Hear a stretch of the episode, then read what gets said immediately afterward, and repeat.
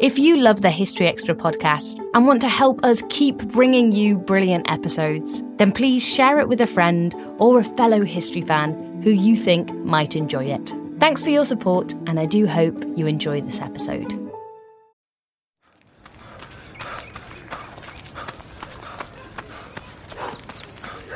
Going for your first ever run around the park.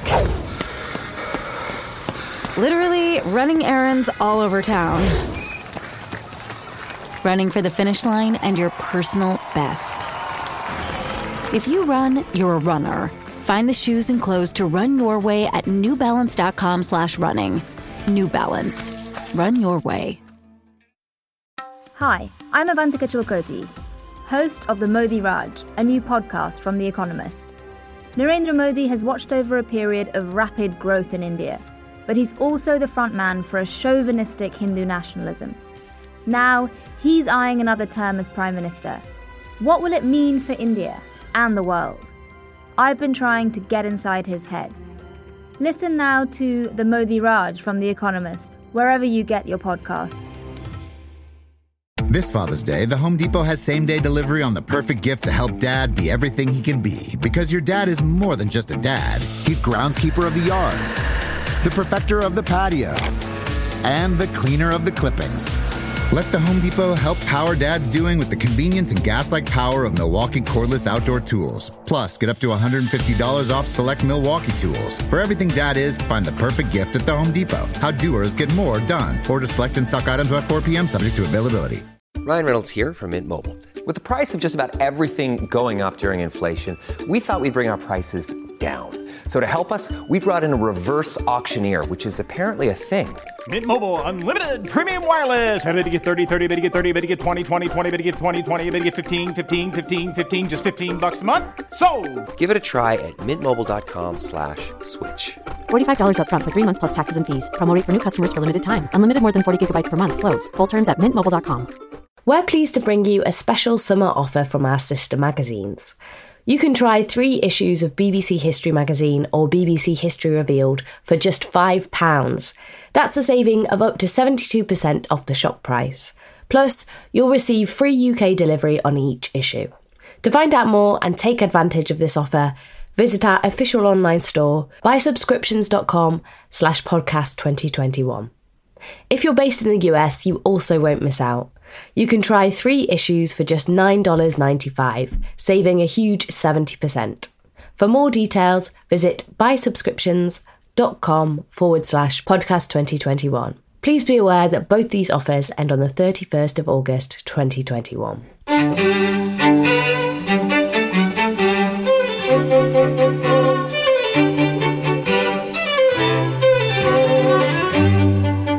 And welcome to the History Extra podcast from BBC History Magazine, Britain's best selling history magazine.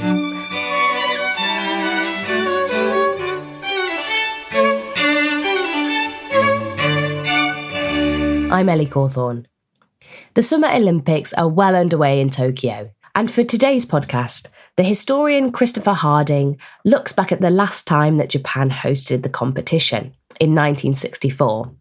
He reveals how it redefined the nation on the world stage two decades after the Second World War. Our deputy editor, Matt Elton, spoke to Christopher to find out more. We're obviously talking in the summer of 2021, and Japan's about to hopefully host the much delayed Summer Olympics. Um, and it seemed a good opportunity to look back at the time when Japan last hosted the Olympics, which was 1964. Um, we, we can talk about that a bit in a minute, but first of all, I thought it would be useful to go back a bit because this was quite a pivotal moment, wasn't it, for Japan? What was its reputation like internationally at the end of the Second World War? I think it was pretty much shredded um, for a couple of reasons. I mean, first, obviously, you have powerful memories of Japan having started what turns out to be a disastrous war in Asia and the Pacific. So, you know, for the Americans, Pearl Harbor, the day that will live in infamy. And for the British, I suppose then the attack on some of their territory out there, in particular the fall of Singapore early in 1942. So that sense of, of, of, starting an aggressive and hugely destructive war would be the first obvious reason why Japan's reputation was shredded. The second one, I think, was the POW issue that was very emotive and, you know, for good reason for a very long time. You know, we're talking of tens of thousands of British service personnel who uh, became POWs. A quarter of those never made it back. They died in the camp camps. And we've all seen the pictures, um, the terrifying malnutrition. We heard about the, the, the beatings, all the rest of it. Um, that comes back to uh, Britain, although some people don't want to talk about it. Some of the POWs don't want to relive it again by telling people about it. But in other cases, the news does get back and it's in the paper and there are claims for compensation, etc. So all these things are live issues and they're really feeding into um, people's anger at Japan. And I suppose the last thing, maybe it's a country that people, most people weren't that familiar with to begin with. You know, so Germany often gets compared with Japan. Germany is culturally familiar to people in all sorts of ways. Japan was already very distant, slightly mysterious, and it makes it even harder then for, I think, Japan to come back from um, this uh, extremely negative impact on its reputation uh, as a result of the war. Hmm. Those parallels with Germany are interesting. So it, it, was largely the fact this was an unknown culture to start with that made it harder for Japan to rehabilitate itself internationally. I think that's right. I think the other thing that went on um, in the years after 1945, there are quite a few parallels, I think, with Germany. You've got two populations often talked about as being as suffering a moral as well as as well as a material defeat. I mean, the devastation, you know, the firebombing of, of cities on each side, huge civilian casualties on each side. And in the early months and years, you find people on both sides who simply want to forget what's just happened. They want to bury the recent past, struggling to eat, struggling to deal with family members that they've lost, just wanting to try to rebuild. So the question of war responsibility, guilt, etc., doesn't immediately uh, arise for for many people in, in both those places. But when it does arise, I suppose in Germany, and people talk about Konrad Adenauer, you know, the, first chancellor of West Germany, really um, leading a kind of political charge, and then there's faith groups, there are cultural, literary initiatives, etc. All these things, but centered around a real um, powerful political attempt to try to show contrition, to try to do practical things to make up for what happened uh, in Germany, particular, I suppose, particularly relations with Israel. Um, I think in Japan, it's quite hard to find a figure who you might compare to Konrad Adenauer for really generating that coherent, consistent sense of apology, contrition. What can we do to put this right? Let's not sweep this under the carpet. There are people in Japan, you know, across the, the 50s, 60s, and later who who do want to do that. But there are always other voices who say, well, why were the British in Asia in the first place? We liberated Asia, or we're being made to feel an excessive degree of, of guilt here. What about the British Empire? There are lots of if but people, basically, uh, in Japan, and even down to the present day, so that you don't have that consistent message, I think, in the same way that you did from Germany. I suppose the other thing people say is that Japan, in its position at that point, particularly between 1945 and 52 under American occupation, um, there wasn't quite the push that there might have been from the Americans for the Japanese to rebuild relationships with uh, the Republic of Korea or with uh, China. Japan's big relationship in that part of the world became America. And America's narrative of the war was that the Japanese people were innocent and that it was their leadership and it was the armed forces uh, to whom all the guilt really ought to go. And so, again, there's possibly a role for the Americans there in not encouraging the kind of, yeah, rebuilding of, of, of bridges that perhaps might have otherwise taken place. Did that view of Japan by the Americans seep into how the Japanese people saw themselves and the nation's role in the war? I think so. Yes. Yeah. So people sometimes talk about a victim mentality amongst the Japanese. So, of course, you can't really talk about this period without talking about Hiroshima and Nagasaki and the international outcry in the years after that, especially once it became clear what the after effects of those bombs were and how, for many critics, criminal and unjustifiable it was to use those against civilian, largely civilian populations. So with that in mind, I suppose also with the fire bombings of places like Tokyo in mind, you know, destroyed huge parts of the city, it became easy and it was, I suppose, quite convenient for many Japanese to cast themselves in the victim role. Um, and when soldiers came home to Japan from abroad, you do find some Japanese people writing to the newspapers saying it's absolutely criminal and disgusting what our soldiers did in places like China. We're just now finding out about it. We had no idea. Our government said this was a good war and that it was going well for us. We were kept in the dark. We were manipulated, etc. So, and of course, there are elements of truth in that, but it became a very, very powerful uh, narrative, and you can see it in you know Japanese drama and films in the years after the war kind of romanticizing the victim element and the bravery of young Japanese men who fought in the war for what turned out to be the wrong cause, you know, entirely the wrong cause. But again, it's always the, you know, the bad leaders who, who get the rap and not everybody else. Though we obviously need to be careful about overgeneralizing an entire population at a point in time, can we get a sense of what life was like for Japanese people in the sort of years after the war? Yeah, I think especially for people in the big cities, um, it was extraordinarily hard. So some figures say up to 9 million people were homeless. Uh, immediately after the war. I mean, the firebombing extraordinarily effective on cities that are basically built of wood and paper in large part. Um, so whole swathes of cities like Tokyo and Osaka just completely destroyed. So you've got homelessness, you've got malnutrition, you have disease, half a million civilians dead, a couple of million or so troops also dead.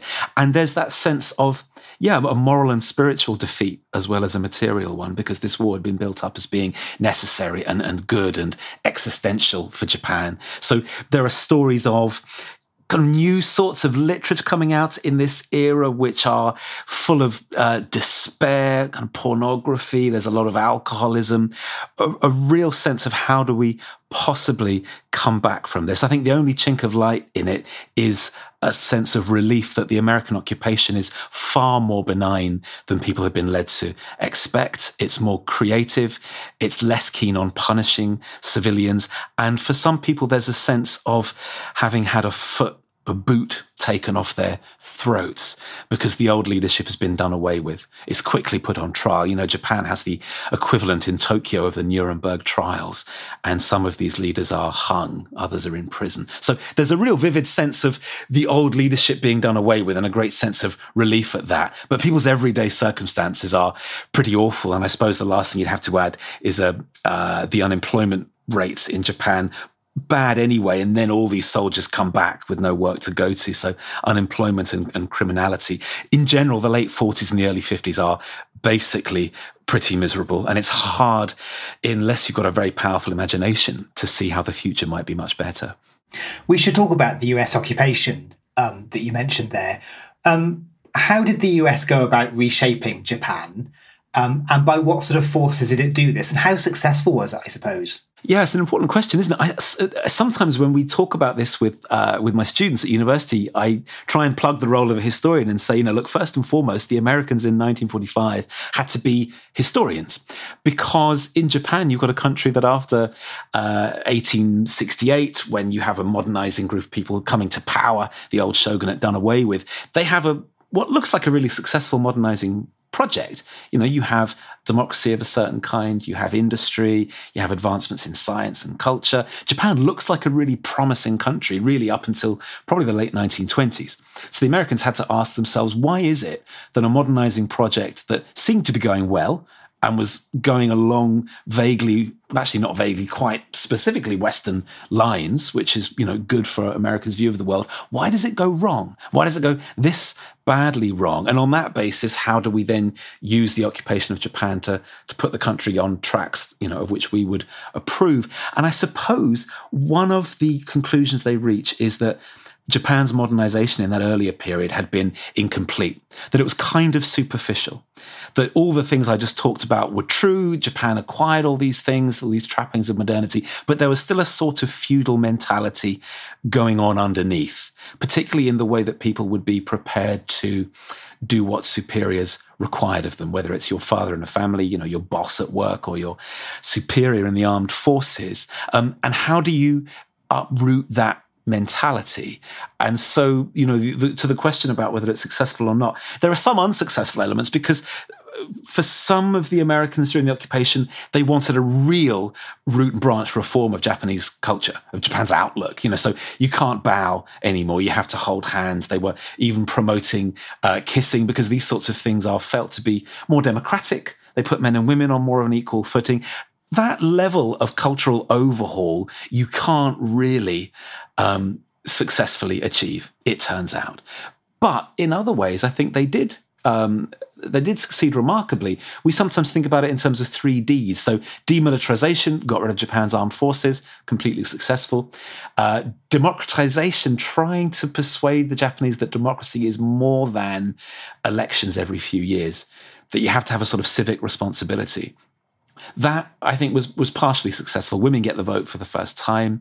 Um, lots of left wing parties that would have been criminalized in previous years in Japan do rather well, at least early on. Um, so on those sorts of measures, it seems to do okay. And trying to decentralize power, that's the, the other D. The idea that you had these hugely powerful um, conglomerates who controlled lots of Japan's wealth or were in cahoots with the government. So trying to disband those, people would have heard of uh, Mitsubishi, for example. So trying to piece apart these big conglomerates known as Zaibatsu. So, in some ways, I think that most of that was quite successful. But in the end, of course, what happens, your listeners will be well aware in the late 40s and early 50s, communism becomes the big bogeyman. And so, whereas some of the um, uh, some of the people that go out from the United States to Japan to run the occupation, very young, idealistic people wanting to really make this remake the country in the image of New Deal America, in the end, they get overruled by people who say we can't have Japan as a kind of socialist basket case. It needs to be reliably middle of the road conservative. It needs to be friendly towards capitalism, needs to be very hostile towards communism. That includes, of course, the Soviet Union, but also the Chinese after 1949. So some of those early idealistic elements of the occupation slightly fall by the wayside in the second half. Um, but I would say, in general, in terms of creating, in the end, a stable, prosperous country that is democratic in the basic sense of you're more or less free to do and say whatever you want, I'd say you have to say that it's a, a successful project. All those processes you just outlined sound quite long and involved processes.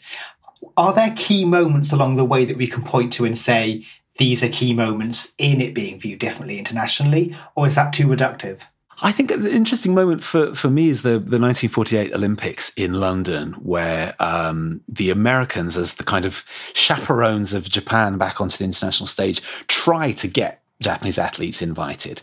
Um, and um, they're told no.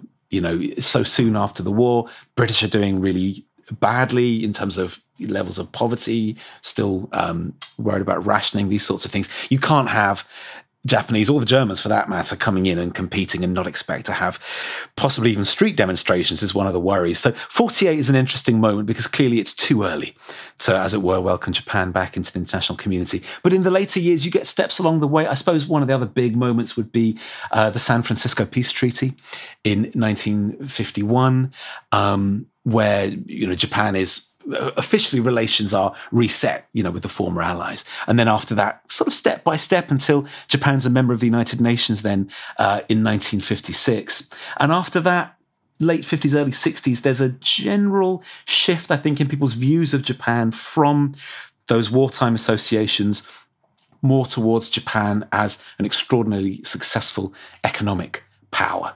So becoming known for its industry, for its exports. Some people don't like that. They see it as sort of war by other means, but other people are quite happy to accept a new stereotype of the hard-working, go-getting Japanese salaryman um, as, you know, their new image of Japan. And I think probably by the early 60s, that's becoming quite well established. The kind of emergence of those sort of international stereotypes fascinates me. So, was this image of a sort of a business person of a Japanese business person internationally sort of recognized? Was that how people thought about this story? I think so. Yes, I mean some of these businessmen um, travel, obviously, so London, New York, etc., and there are Japanese offices being set up for big companies like uh, Sony. Um, certainly, uh, as you go through the 60s and early 70s, Japan's international presence in that sense is really obvious. You also find, and I, I dug this up a few years ago, uh, documentaries being made, including for television, about Japan, because, you know, for better or for worse, there is a new fascination with Japan, partly down to what happened during the war. Um, and so you have journalists, documentary makers going out there. Later on, I suppose you have, I mean, I think, remember when I was growing up, Michael Palin, Clive James, did it? You have a series of people going out to, as it were, discover Japan. Um, and what they discover, I think certainly in the early 60s, is a country of extraordinarily hardworking, maybe quite straight laced people, with on the side all the kind of pop culture trappings that you might expect from a country that has fallen in love with, or been forced to, more or less, by the American occupation, fallen in love with American culture. You know, rockabilly, jazz, the Beatles, um, uh, to give you a British example. So those things I think are quite clear about Japan by the early 60s, especially once you've got a new generation of, of uh, Brits and Americans who didn't directly experience the war for themselves. They're more open to understanding Japan and the people of Japan kind of closer to their own age. So these things do effectively supplant, I think, that older, more negative image. Um, and when was Japan awarded the 1964 Games? So he tried to get the games, I think, in, in uh, for 1960, which went to Rome instead. Uh, another, you know, former Axis power trying to rehabilitate itself. Uh, but it got awarded the 1964 games instead, and that happened uh, in 1959. The announcement was made. Tokyo had been trying for ages um, to get it, and it's hard to find evidence of too much anger or upset by that point. You know, I am mean, think if Japan had been given the games perhaps 10 years earlier, people would have been said, why are we rewarding uh, a country like this by giving it the games? But I think enough time had passed by the end of the 1950s. The Soviets were by far and away more worrying for people than Japan at that point. So you don't see, unless I've missed something, an enormous international outcry at them being given the games. Still to come on the History Extra podcast. And I think if you ask people in 1964, even if you ask them probably up to about 20 years ago, what Japan meant to them, they would probably say two things. One was one would be beautiful tradition with all the aesthetics that come with that tea ceremony kimono. The other would be high technology. And that really begins in 1964. Time flies. We blinked and 2024 is halfway over. What's something you've accomplished this year that you're proud of? Maybe you made it out of bed and to work every day. Or maybe you started shedding some old habits that were weighing you down. But even when you're making progress, life can feel like it's moving too fast. We can't slow time down, but we can give you a moment every week to hit pause, set intentions, and reset. Therapy is a guaranteed time to check in on how you're feeling, what you want to do more of and what you want to change. Otherwise, it's easy to keep going through the motions without getting what you want out of life. BetterHelp offers affordable online therapy on a schedule that works for you.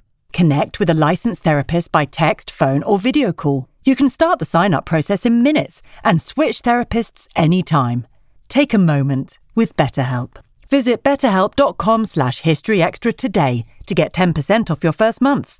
That's betterhelp, H-E-L-P dot com slash history extra. This episode is brought to you by Indeed.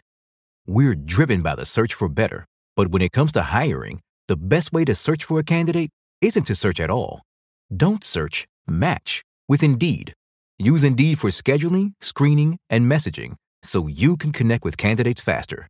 And listeners of this show will get a $75 sponsored job credit to get your jobs more visibility at Indeed.com slash History Extra. Just go to Indeed.com slash History Extra right now and support our show by saying you heard about Indeed on this podcast. Terms and conditions apply. Need to hire? You need Indeed.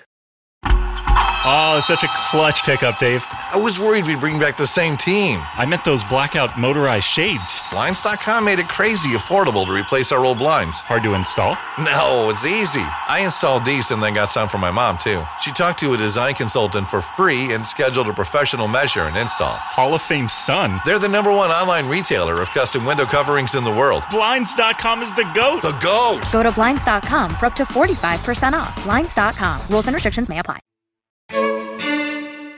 The current games has been met with a very mixed reaction, um, which is probably an understatement in Japan. Yeah. Do we get a sense of how um, being awarded the Olympic Games was received by Japanese people? I think at the time, I mean, you do have a few naysayers. There are a couple of strands of thinking that are skeptical about the games in Japan. One is the one that's always present every time, which is this costs too much money. Um, and there are people still in the late 50s, early 60s who are doing badly. Um, and they think, why are we spending these prodigious amounts of money on the Olympic Games? You know, instead, uh, various figures are bandied about, but they are clearly the most expensive games ever. Uh, at this point, I think the more interesting form of opposition to the games is um, that it's being used by the Japanese government as a kind of bread and circuses distraction because there are lots of people in Japan who, you know, to go back to something we were saying a bit earlier, had loved the early years of the occupation when it looked as though Japan was going to emerge as a real left of center social democratic country, which it hadn't been politically or culturally for a very, very long time, if ever. The fact that then that seems to get taken away and Japan is so closely tied with the United States, particularly in terms of its foreign policy, where Japan is supposed to be under its new constitution a pacifistic uh, country. Instead, it's tied to American foreign policy and so is at risk of uh, missile attack, nuclear attack by the Soviet Union. All this sorts of all these sorts of things seem crazy to a certain subsection of Japanese public opinion. And it seems to them as though um, the Japanese government is just, as I say, distracting people uh, with the games as well as with ever increasing prosperity and not really paying attention to politically what kind of a country it's becoming. So those two strands of opposition, I think, are there. But I would also say they're fairly marginal. So there's a really strong pitch by the government. It's the pitch they make to the International Olympic Committee. It's the pitch they make to the public, which is this is our chance to show people the real Japan, real Japanese people. We are not butchers and slavers and warmongers. We are peaceful. We are increasingly prosperous. And we want to show the rest of the world that. How else do you do that in one short, sharp hit? But hosting the Olympics. So it's a great pitch. It's kind of hard to argue with, isn't it? Um, and what physical changes did Tokyo undergo in order to host the Games? Were there any particular innovations um, during that period? Yeah, I mean, in terms of basic infrastructure, Tokyo, of course, had to be rebuilt, parts of it from absolutely nothing, you know, after 1945. I think the criticism was that some of those new buildings going up were going up quickly and were a bit rubbish. Uh, so, in terms of the Olympics, they had to try harder. So, the quality of infrastructure, particularly in terms of lots of new concrete roads going in, railway lines being improved.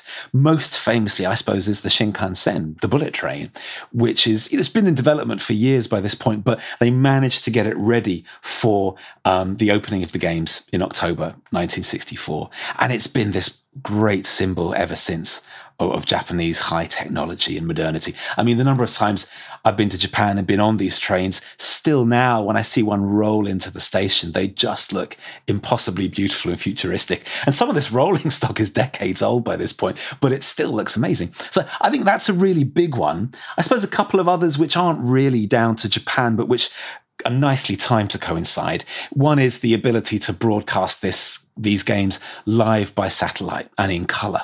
So Japan's national broadcaster, equivalent of the BBC, is called NHK. They team up with NASA. Fantastic. You've got kind of the space age element in there to make this happen. And then the other one, I suppose, would be um, the photo finish and computer technology that goes into these games. A lot of that technology, Japan itself can't entirely take credit for, but the fact that it coincides with 1964 um, is useful. And also, there's this careful choreographing that goes on behind the scenes. Japan's Ministry of Education takes over a large element, even though it's supposed to be a city, not a country that's hosting. The National Ministry of Education takes over and does work really hard at the presentational element. It's a real coup. And I suppose you could make a parallel with the Beijing Games back in, when was it, 2008? Just really well done to get across a single particular message. You've talked there about symbolism and about um, taking the opportunity to send a message. Um, and there's no better opportunity to do that than the opening ceremony, of course. Um, what was this one like, and what symbolism did it invoke?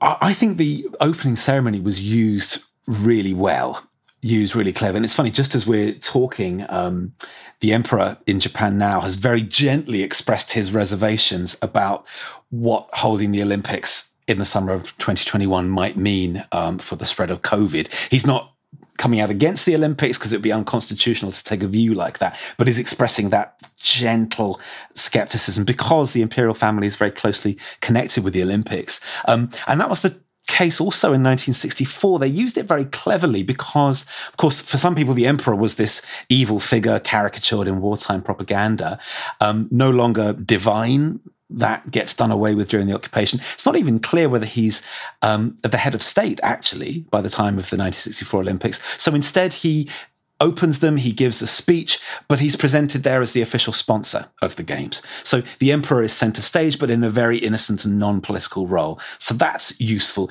Doves of Peace get released um, while the old national anthem is playing in the background. So there's a remaking of the national anthem probably most powerfully is this athlete, this young athlete, Sakai Yoshinori, who was born on the day of the Hiroshima bomb, who is chosen to carry the Olympic flame up to light the urn. And, you know, we were talking a moment ago about the, the victim mentality and the role of Hiroshima and Nagasaki in that. To have someone, you know, born the day of Hiroshima uh, come and do that was extraordinarily powerful. And he's got pinned on his chest the old uh, Japanese flag, you know, the, the rising sun, the red disc on the white background.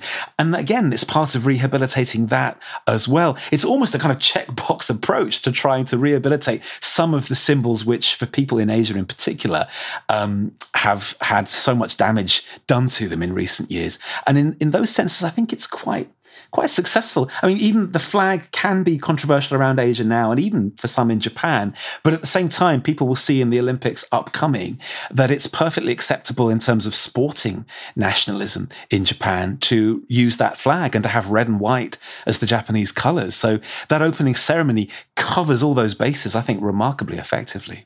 This is possibly an impossible question. Um, was the was the symbolism aimed at the Japanese people or international spectators, and was it received differently by those two groups? That's a really good question. I think it was aimed at both um, because there is still now actually, and there was then a current of opinion in Japan that the emperor, it's a very small part of the population that the emperor should have been hung even uh, other members of the imperial family should have been tried uh, and executed as war criminals. Polls, opinion polls around the time of the occupation and afterwards suggest that most people actually were happy with the emperor carrying on in a symbolic role.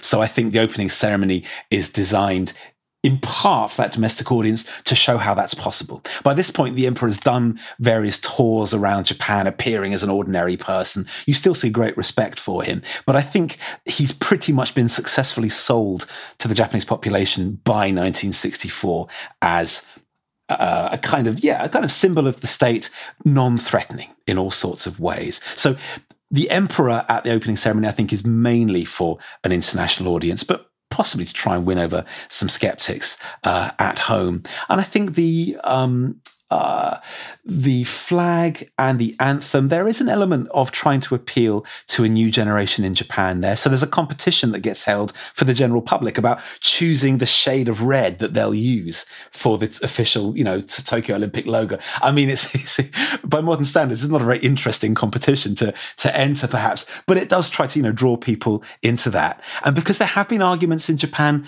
between 1945 and 64 about how the war period ought to be taught to children in schools, whether you should go for something that leaves out some of the really controversial episodes like the so-called rape of Nanking, this atrocity in the, Chinese city of Nanking, or whether you should teach it in a way that inspires really deep guilt, even amongst the very young. There's a lot of arguing that's gone on and it hasn't been settled by 1964. So I think some elements of that ceremony are to try to show the Japanese population that there is a peaceful and innocent patriotism to be had if we just craft it in the right way by far and away the main audience is international, but there is a sense in which there's unfinished business in Japan itself to which the Olympics can contribute.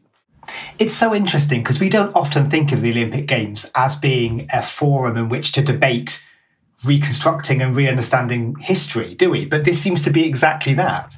I think that's right. It strikes me that if, um, I mean, you'll see it next year at the Winter uh, Olympics being hosted by the Chinese, um, which is one reason they say, by the way, that Tokyo can't afford to cancel its Olympics to be then, you know, outdone by the Chinese the, the very next year. But I think if those Beijing Summer Olympics of, of 2008 had been happening next year, you would see a really interesting effort to promote China as being entirely innocent. Such has been, I think, the difficulties in its reputation, particularly since Xi Jinping uh, took power. We're much more worried about China now than we were in 2008. So I think you would see the Olympics used to say internationally, hey guys, don't worry, nothing to see here. We're a perfectly peaceful and fair dealing uh, internationally country. Um, you may well see something like that next year. I'm sure that a great deal of work is going in behind the scenes to make sure that it works out next year.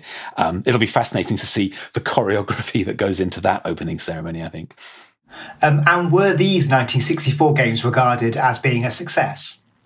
I think so. Yes, absolutely. So, I mean, on domestic and international measures, domestically, the television audience, I suppose the other big thing about this Olympics was that certainly in Japan, people were becoming prosperous enough to go out, get themselves a Sony color television, and really enjoy watching uh, the Olympics. The audience figures were amazing. For the opening ceremony in particular, also for um, the final of the women's volleyball, when Japan's national team, nicknamed the Oriental Witches or the Witches of the Orient, managed to overcome overcome the Soviet Union and take gold. So huge buy-in, to use a rather nasty contemporary term, from the uh, the population in Japan. And then I think internationally, you have plaudits being heaped on the Japanese for how well run it was. Local people in Japan, in Tokyo in particular, are being schooled in how to help foreigners find their way around Tokyo, how to speak to them politely in English, how to extend what anyone who's been to Japan will have experienced this, what's called omotenashi culture, hospitality, Japanese hospitality how to extend that to international visitors. And so you get journalists writing about it, sports commentators, athletes, all of them going home and saying how wonderful the atmosphere was, how well done the whole thing was. And that kind of thing, yeah, I think that does that does lodge in people's minds. There are only a few crucial moments for a country where you have people's attention. And the Olympics was, of course, one of those, and it was extremely well used. And I think if you ask people in 1964, even if you ask them probably up to about 20 years ago, what Japan meant to them, they would probably say two things. One was one would be beautiful tradition with all the aesthetics that come with that tea ceremony kimono. The other would be high technology. And that really begins in 1964. That's exactly what the Ministry of Education in 1964 would have wanted people to go away with. And it was a roaring success. Um, so it is right to see this being a pivotal key moment in Japan's role on the world stage. I think so, yes. I think it also it only becomes that because the messaging of the olympics is consistent with what japan goes on to do which is you know to rise to become the second greatest economy uh, in the world. It does remain a peaceful player uh, in the world from that day to this. And also the japanese government have been really good at promoting traditional japanese culture around the world. So, you know, via their equivalents of the British Council. They're very good at that. Japan House um, opened up in London not all that long uh, ago. The Japanese government sponsors all sorts of other things, including having British children, Americans and others, go to Japan to teach English for a while on the JET program. Plenty of people will have heard of that. Um, those sorts of initiatives, that helps to build on what 1964 achieved. If Japan had wandered into a horrific war within a few years of that, people have said, ha ha, the real Japanese are the ones we encountered in the, you know, the POW camps. But actually, Japan's been pretty consistent, I think, by and large, since 64. And so it's held on to the reputation that it established there. And finally, are there any aspects of these games or their sort of legacy that we've not talked about that we should? I think probably the one that I would want to mention would be those skeptics about the games. It's a shame, shame to end on too much of a skeptical note, but I think what the skeptics worried about then has actually kind of borne itself out really up until uh, the early 1990s, if not until now, which is that Japan did go on to restore its international reputation and to become a very prosperous place, but it perhaps hasn't had the kind of dynamic politics that it might have had. You've had the same party in power there almost nonstop since the mid 1950s. Critics of Japan, I think, would probably want to point out that the POW issue was never entirely solved. Even in uh, Tony Blair's time, there was pressure which was pushed back against by um, by leaders in Japan to give real serious compensation to the families of the people who who suffered there. And there are those who will want to talk about Korean comfort women, as they're called, people who were forced into sexual slavery. All these sorts of things for some people do remain not entirely addressed by Japan in the way that Germany managed to address its wartime past. Um, so I think that's real and needs to be acknowledged. And for some people, as I say, the bread and circuses approach of the Olympics was more a distraction from those difficult questions than it was a real solution to them. And I think that probably remains the case now. That was Christopher Harding. Christopher wrote a feature on the 1964 Olympics for the August issue of BBC History magazine. That's on sale now and also includes features on Oliver Cromwell, the Benin Bronzes, the French Revolution, and more. Chris's latest book is The Japanese A History in 20 Lives. That's on sale now, published by Allen Lane. You can find a link in the show notes. And if you enjoyed this podcast, on Sunday, we ran an episode on the history of the Olympics in our Everything You Wanted to Know series, so be sure to check that out. Thanks for listening. This podcast was produced by Ben Hewitt, Jack Bateman, and Brittany Colley. Join us tomorrow when Michael Pye will be speaking about innovation and intrigue in 16th century Antwerp.